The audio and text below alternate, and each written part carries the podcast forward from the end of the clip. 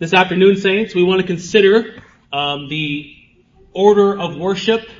Um, and this sermon is probably going to be one of the more shorter sermons um, because it's really informative and it's really cut and uh, uh, cut and dry. It's it's not uh, too technical, um, too theological, but it is immensely helpful, immensely helpful, especially in light of many of you all go visiting. I'm sure have been to various churches and seeing what these churches do compared to what we do. I mean, have you ever asked the question, why do they do that? And I come to Reformation Bible Church and we do this. For example, why do some churches, many churches, have guitar players and drums and we just sing hymns? Or if you go to another Reformed church, they have a hymnal. Why do we do these things? Um, so we're going to consider we're going to consider uh, the order of worship, and is there to be an order for worship, which leads which will lead into the elements and circumstances of worship. First and foremost, saints, let's consider the need for order in worship. The need for order in worship. Um, if you grew up in the uh, charismatic Word of Faith church, uh, you might have heard of a book by John MacArthur titled Charismatic Chaos. And we may think that what was or what is happening in the charismatic church um, is a new invention. Well, the way in which things are happening is definitely a new invention. But the disorder is not a new invention. The disorder in the church that we find in the charismatic churches um, are are not a new invention, but we see in 1 Corinthians 14 a a very a model for us of how church is to be ordered. In 1 Corinthians 14, uh, we have Paul laying out how one is to exercise the spiritual gifts. How one is to exercise the spiritual gifts. Uh, the gift of prophecy specifically and the gift of tongues. The gift of prophecy and the gift of tongues. Now, I'm not going to go on a long rant. You all should know now that the gift of prophecy and the gift of tongues are no longer spiritual signs, spiritual gifts that are given to individuals. I'm sure you all already know that. If you don't know that, then we can talk after service. But at this time in Corinth, you have to remember that the Bible was still being written. The Word of God was still open. And people had the gift of prophecy, and people had the gift of tongues. Now let's just speak about tongues for a second. What is tongues? Well, again, I'm not going to go on a long rant on this. I did a 10 hour sermon on this a few years ago. But I will tell you that tongues is not unintelligible language. The type of things that you will hear on TBN or whatever. So it's not the close to baby talk that you hear. Um, it's not an angelic language that many might prescribe it to be. Tongues is a known language. Tongues is a known language. And it needs to be interpreted by one. Or else, don't speak at all. And what's happening at Corinth is people have the gift of tongues, but they are speaking without an interpreter. And Paul is saying, what's the use of using the gift if there is no one who has the gift of interpretation? What's the use of even speaking in tongues? What you're doing, saints at Corinth, is you are actually causing disorder and you are not unifying and edifying the body. For example, if you all were to come to me and speak in Spanish without an interpreter, you might be saying the most beautiful things to me, but without an interpreter, what good is it, is it for me? It's no use for me. Same thing happening in, in Corinth. With respect to tongues, Paul is saying everything is to be done, as he says in verse 40, in an orderly manner. Again, he's speaking about worship. People have these gifts, these extraordinary gifts. And he's saying is, do not use your gifts in an un or disorderly manner. And this goes really contrary to how the popular church thinks about the uses of even the gifts. I mean, if you want to say that you speak in tongues, um, I, I always say comically, that's fine, just know that it's not doing anything. Like if, if you're that, if you want to hold on to, I have the gift of tongues, even if it's not, even if it's unintelligible, well that's fine, just know that you're not doing anything. Um, so what we're ha- what's happening then at Corinth is very much what should be happening in the, many of the popular churches today. Is okay, you say you have this gift, but what good is it if there isn't an interpreter? But also, it needs to be done in an orderly manner. In Corinth, there was much disorder in the worship service. Disorder. Now, why is, why would Paul say in verse 40 that all things must be done properly and in an orderly manner? As Pastor Antonio alluded to and said this morning, the best of worship is spontaneous freedom. Many might think. Because spontaneous freedom gives the best expression of what's inside of us. And what people think is, and what they do is they correlate our emotions with the best of, you know, what we can give. Our emotions are spontaneous. Our emotions are erratic. Well, therefore, the best of worship is to be spontaneous and erratic. And we cannot make a one-to-one connection. But rather, the worship of God is always to be controlled. The worship of God is to be controlled. So why would Paul then again say worship must be done properly in an orderly manner? Well, because our worship reflects the nature of God. That's why. Because our worship reflects the nature of God. And we see this in our text. Why is there be interpretation of tongues and prophecy? Why can't people do their own thing? Why can't one person speak in this tongue, one person speak in this tongue without the gift of interpretation? Well, Paul says in verse 33, for God is not a God of confusion, but a God of peace. If one is speaking this tongue, one speaking this tongue, that one speaking that tongue, that one speaking that tongue, no interpretation, what creates confusion? What in the world are they saying, essentially? What is going on? So here Paul ties worship, and we'll touch about this next Sunday afternoon.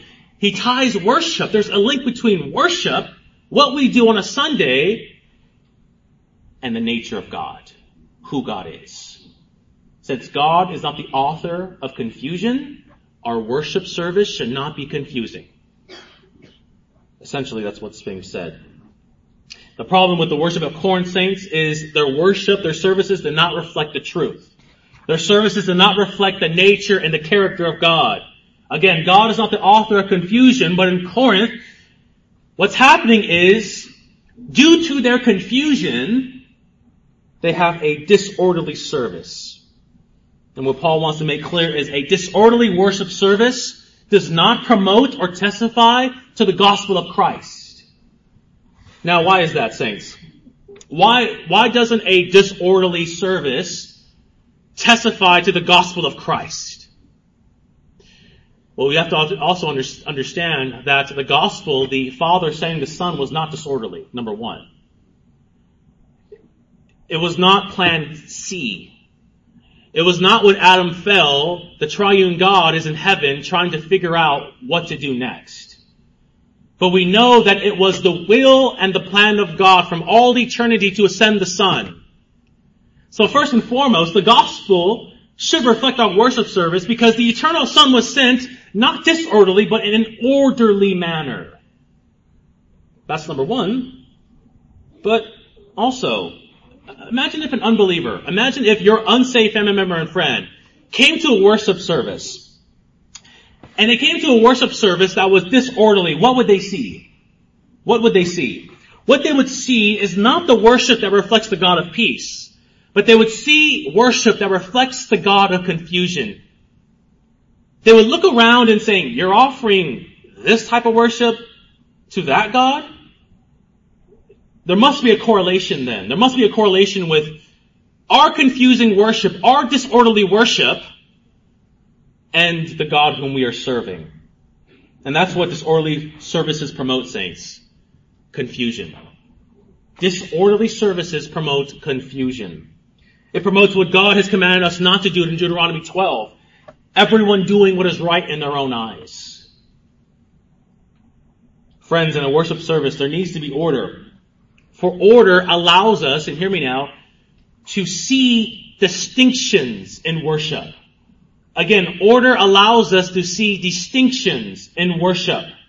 That is to say, we know what the call of worship is, and that is distinct from the reading of the law. And the reading of the gospel is distinct from the preached word. And the preached word is distinct from the Lord's Supper. The declaration of absolution is to be distinct from, you know, the benediction. This, saints, is a true order of worship. When you, the congregation, you congregation should know what we are doing when we are doing it. We're doing the call of worship. We're doing now the preached word. We are doing now the Lord's Supper. This is a true order of worship. Now don't get me wrong, saints. Every church has an order of worship. Every single church has an order of worship. But it's an orderly, or rather, it's a disorderly order of worship. We saints do not allow freedom in our worship service. Like, for instance, like for instance, I was going to mention this later, but for instance, when a minister, they go up to minister and they might say, you know what? Just hearing that song, I just scratched my sermon. The Lord spoke to me. I'm, I'm just going to go another way. That's disorder. That's not, that's not a gift of the Spirit. That's disorder. Um, there are many churches that allow spontaneous things to arise in a worship service. Uh, for many churches, in the middle of the preached word, the minister might tell the congregation to begin singing. Uh, let's let's just stop here. Let's do what's called quote unquote a praise break. Let's do our let's let's let's let's let's do that, and then we'll get back to the preached word. Or during a worship service, when one is reading the scriptures, as they are giving the sense of the text, they turn it into a mini sermon. Saints, that causes confusion. Preaching and then saying, you know what, saints, let me stop. This is so good. We gotta sing to our God. That's confusing. Reading the scripture and giving the sense of the scripture, but then turning it into a 10 minute sermon is confusing. Because now you have not only one sermon, but you got two sermons. You got three sermons. This causes confusion, saints, even if it's edifying. Even if it's edifying. Every element should be distinct, and we should be able to tell in a worship service what is going on. Services that are disorderly can guarantee that God's presence will not be present. Again, disorderly services can guarantee that God's presence, you meeting with God, as it was said so beautifully this morning, you can guarantee you won't be meeting with God. Now saints, why is that? Why won't they be meeting with God? Because disorder is a terrible witness and does not reflect who God is. Our worship of God must be according to St. Paul's words in verse 40 of our text. All things must be done properly and in an orderly way. That is how worship is to be ordered orderly, in an orderly way. So saints, this is the first point that we must get right. That when it comes to how we are to conduct a worship service, uh, little ones, when you grow up, and if you join another church or visit another church, yes, you may ask, is this church worshiping the one true God? How do you know that this church is worshiping and the object of the worship is the one true God? You look at the order of the worship service. Is it done in an orderly way? In an orderly way? Is it done in an orderly manner? For the preaching of the word is to be done in an orderly manner. Hold me accountable to this. Hold Pastor Antonio accountable, accountable to this. This pulpit, this stage is not my soapbox. It's not time for me to rant on my political ideas or agendas. It's not time for me to say whatever I want to say. That is disorderly. Also to congregation as well though. The hearing of the Word of God. The hearing of the Word of God is to be done in an orderly manner. Now I know saints, for many of us, it is quite hard, especially in the afternoon service. Um, the blood that's in your stomach, I gotta do my best to get it back to your brain. And we gotta try to, together, um, climb this mountain together. But saints, you have to understand that your listening, which we'll get into soon, your listening reflects not me, but reflects the God whom you serve. The nature of God. So you, not listening, ultimately are saying, Christ, I will not listen to your words. That's essentially what's being said. But also, saints, as it was said this morning, and he agreed with me, that even, even the, the amening, as it was said this morning, and I totally agree, if something is said that you amen, go ahead. amen. That's right, Pastor. But do we say in a way that is disorderly though? Where if I say, Amen, everyone looks back at the one who said Amen. That's disorderly. Your amens are great and I encourage them, I do. But all things are to be done in an orderly manner, not taking away from the listening of the Word of God and the preaching of the Word of God. Everything's to be done in an orderly manner. Um, amen. Let's now consider the elements of worship. The elements of worship. We now are going to look at quickly the elements and circumstances of worship. The elements and circumstances of worship. Simply said, what are the elements? The elements are simply the what of worship. The what of worship. More technically speaking, an element is an essential property that something must have. So what we are saying is in a worship service, there must be certain elements in order for the worship service to be a proper worship service. So, in other words, in order for a worship service to be accurate and true, it must have these things. It must have these things. And if this worship service does not have these things, it is not a proper worship service. Now we have to ask two basic questions in light of this. Who defines what the elements are, and then what are the elements? Let's answer the first question. Who defines what the elements are? Who tells us what the elements are? Who says what are the, to be the things that we do in a worship service? Well, saints, you already know the answer to that. God's Word. God's Word tells us what the elements are in a worship service. God has prescribed for us what the elements are in a worship service. And these elements are fixed in scripture. And no man is to add or take away what God has fixed. We cannot add our own elements and say, this should be an element of scripture. But rather God has prescribed what the elements are. It says this is an important point. For many churches believe that only the things that edify the congregation are to be the essential elements of worship.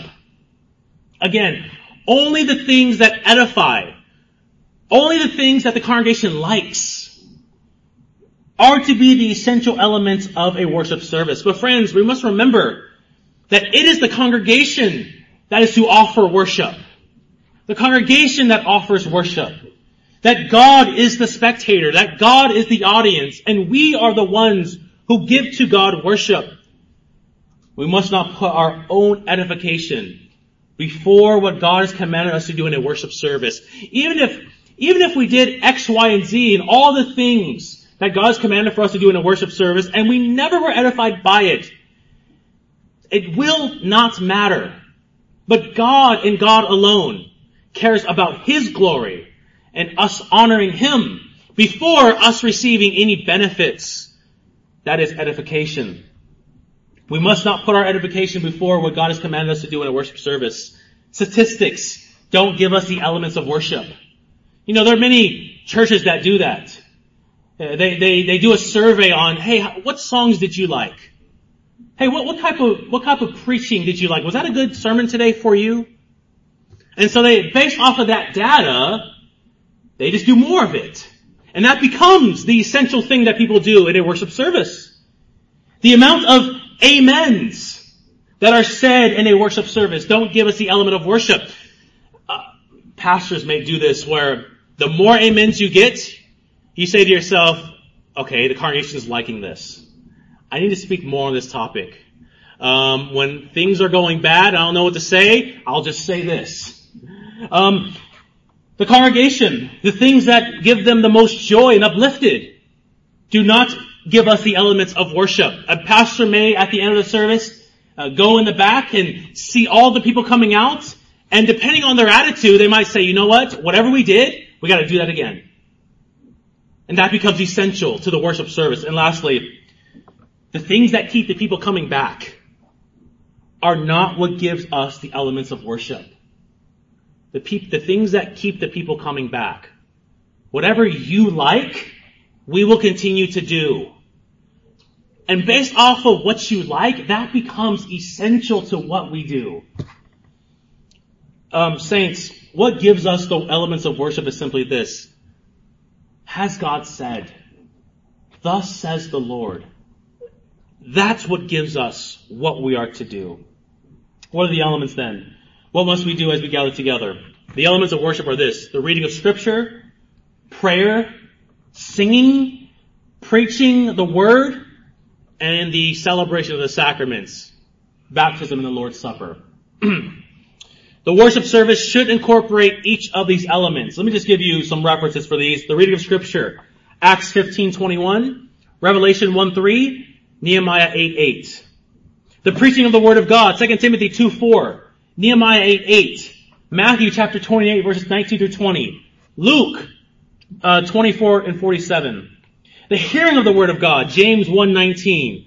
The singing of psalms, hymns, and spiritual songs, Corinthians, uh, Colossians 3.16. Ephesians 5.19. James 5.13. Baptism, Matthew 28.19. And the Lord's Supper, 1 Corinthians 11.23 and Acts chapter 2 verse 42. Um, I can text you all those references if you didn't get all of them. But what we're saying is, saints, is the things that we do are to be these things. Now, no matter what we do, which we'll get into the circumstances, we do these things. Preach the word, sing, read the scriptures, celebrate the Lord's Supper. Now you might say, well, there are bad churches that do that.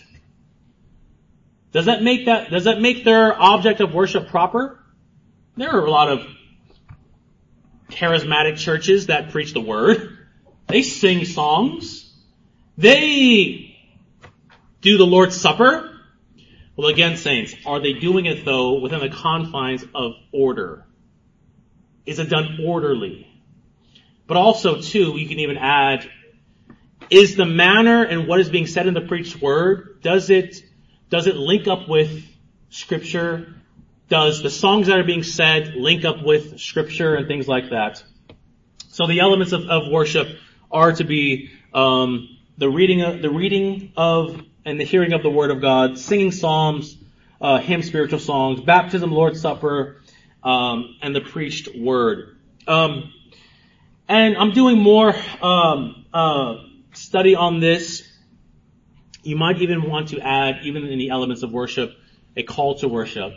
Um, there's much debate on that, but I'm leaning towards it being an element of worship. Um, but also to the reading of the law as well, or and that can go under oaths and vows. Um, but we'll get there. Lastly, the circumstances of worship. What are the circumstances of worship? If the elements of worship is the what of worship, the circumstances are the how of worship. It is the circumstances of worship that allows the worship of God to be done in accordance to what Paul says. All things must be done properly and in an orderly way. A more technical definition of a circumstance is this. A circumstance is a non-essential property that is related to the element, but that can be changed without affecting the element. In other words, a circumstance is morally indifferent. It can be done or omitted. For example, the pulpit, the church building, the trays for the Lord's Supper, the microphone, the chairs, the service time, the length of the preached word. Those are circumstances of worship. If you take away the pulpit, that's okay. If you take away the microphone, that's okay. You take away the building, That's fine. You take away the trays. That's okay. The pulpit, the microphone, the trays, the building have no religious value. Again, the pulpit, the microphone, the trays, the chairs, the building, as it was said this morning, they have no, inherently no religious value to them. You can take them away, and we can still have service. These are the circumstances of the worship. they neither add anything to worship, so this pulpit doesn't add anything to my preaching. The pulpit's not a part of my preaching. The microphone doesn't add anything to my preaching other than for me to project my voice in such a way that you'll be able to hear loudly and clearly. The chairs do not add anything to worship. We can sit on the floor. It might be uncomfortable, but we can still worship God, essentially, right? Um, the building as well. Uh, the, the, building, take the building away. Okay, we can go to the park. We can go to Dustin's place, or we can go to Javier's. That's fine. We can still worship God in that way. For example, praying at 10 a.m. or 11 a.m. neither adds or takes away from our worship. Now, two important distinctions as we're coming to a close we must make when we're speaking about the circumstances of worship. Number one, circumstances must be accord to reason and common to human actions and societies. So the circumstances must be in accordance to reason and common to human actions and societies. In other words, Yes, although it is, it doesn't matter if we worship at 10 a.m. or 11 a.m., we will not ever worship at 2 a.m. Now, why can't we have a worship service at 2 a.m.? It's unreasonable. That is why. Uh, why can't we have a worship service at 6 in the morning? It's unreasonable. That is why. But also, too, when we consider um, how the circumstances must be common to human actions and societies, um, there are rules that govern each and every society. For example, in some parts of the world, worship is done with the congregation standing up. In some parts of the world, worship is done with the congregation sitting down. Saints, this is the beauty of the gospel. That the gospel can be transported into every culture. That is to say, you can worship God sitting up, or standing up. You can worship God sitting down. The people that worship God standing up or the people that worship God uh, sitting down, that is a part of their culture. And they can do that. Because nothing says that we have to have chairs in a worship service. God does not say in His Word we are to have chairs um, in a worship service. You see, saints, the gospel can be transported into every culture. But this is quite different from something like Islam where in Islam, um, it seems like, matter of fact, it very much is, that all worship services must be transported into 7th century Arabia. And the way in which Muhammad worshipped, that is sitting down, the times of worship, the various things that we do, they do in worship, must be done in accordance to what they did in the 7th century. That's not what we're saying here. That's not what we're saying here. But worship saints um, can be done, at least the circumstances can be done in a myriad of ways. Now let me say this. It is reasonable though, within our society to have chairs. It is reasonable for us to have trays. It is reasonable for us to have a microphone to speak. And that is in our society and we all know of that. So with regard to Reformation Bible Church, the elders have chose 10 a.m. to be our meeting time. Now, why 10 a.m.? Because some of you live 20 minutes away. Some of you live 30 minutes away. Some of you live an hour away. 10 a.m. is a reasonable time for us to get to service on time to worship God. It's done of, it's done with reason. We sing four hymns rather than six or eight. Well, why only four hymns? Why not ten hymns? Why not go a whole hour singing hymns? Because of circumstances. The elders feel that the singing of four hymns is just enough because maybe the singing of six hymns might take away from the preached word. It might take away from um, our ability to to comprehend, um, but but also um, our ability to to focus on the preached word. So saints, we have to understand that anytime there's a circumstance that is being put forth, that the people of God must be in the forefront of our minds. This is where you come into play. Um, because God has not said worship at 6 a.m. or 10 a.m. So we have to say, what's the best time we can worship? What's the best way I can project my voice so that you all can hear? The second distinction that I want us to consider, lastly, is regard to circumstances, is uh, circumstances again hold no religious or spiritual value. As it was said this morning wonderfully, the building, if we all left, and if it all, you know, and then hopefully it will never happen, but if it burns down, we don't just say that God burned down with the building. We don't say that. Um, if the building, if we left, um, and the building was was was raided and it was tagged everywhere, uh, sure, it would be um, would it be nice to be something that we would try our best to remove. But it doesn't mean that we have now this, they have disordered the house of God. Essentially. Um, we can have worship in the park. Where the saints gather, that is where God's presence is. That's where God meets with His people. The microphone. The microphone does not aid, or microphone, it aids to my preaching, but it's not a part of my preaching. Growing up, I remember ministers, they would have the mic and then they would, one minister would preach, you know, this 10 minute sermon or whatever he did of like just screaming or whatever. And then he would pass the mic to another minister because the mic is hot. The mic has, has some sort of inherently, um, um, spiritual, you know, something in it that enables one, when they grab the microphone, to speak extraordinary words. Um, the microphone has no religious value and it will never have no religious value. The pulpit has no religious value. You might have heard there's power in the pulpit. No, there's power in the Word of God. It just so happens that the minister preaches in such a way where he's able to explain that power and the people see that and they amen that. But the pulpit does not have any sort of religious um, value to it. Now to say, I like this pulpit. I do not want a music stand or anything like that. This pulpit is convenient. It's great. And lastly, the front of the stage. The front of the stage, many of you call, I'm sorry, not many of you, I'm so sorry. Many people say it's an altar. The front of the stage is the front of the stage. It is not an altar. You don't come to the front of the stage to receive any sort of extra glory or anything like that. You don't come to the front of the stage because God's presence uniquely dwells here.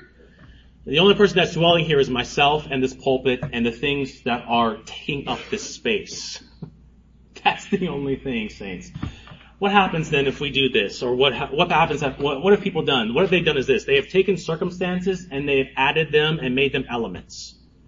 They've, give, they've given them religious, spiritual value when there is nothing inherently about these things that are spiritual and there's nothing that we can do when we are in accordance with these things that give to them spiritual value? Nothing.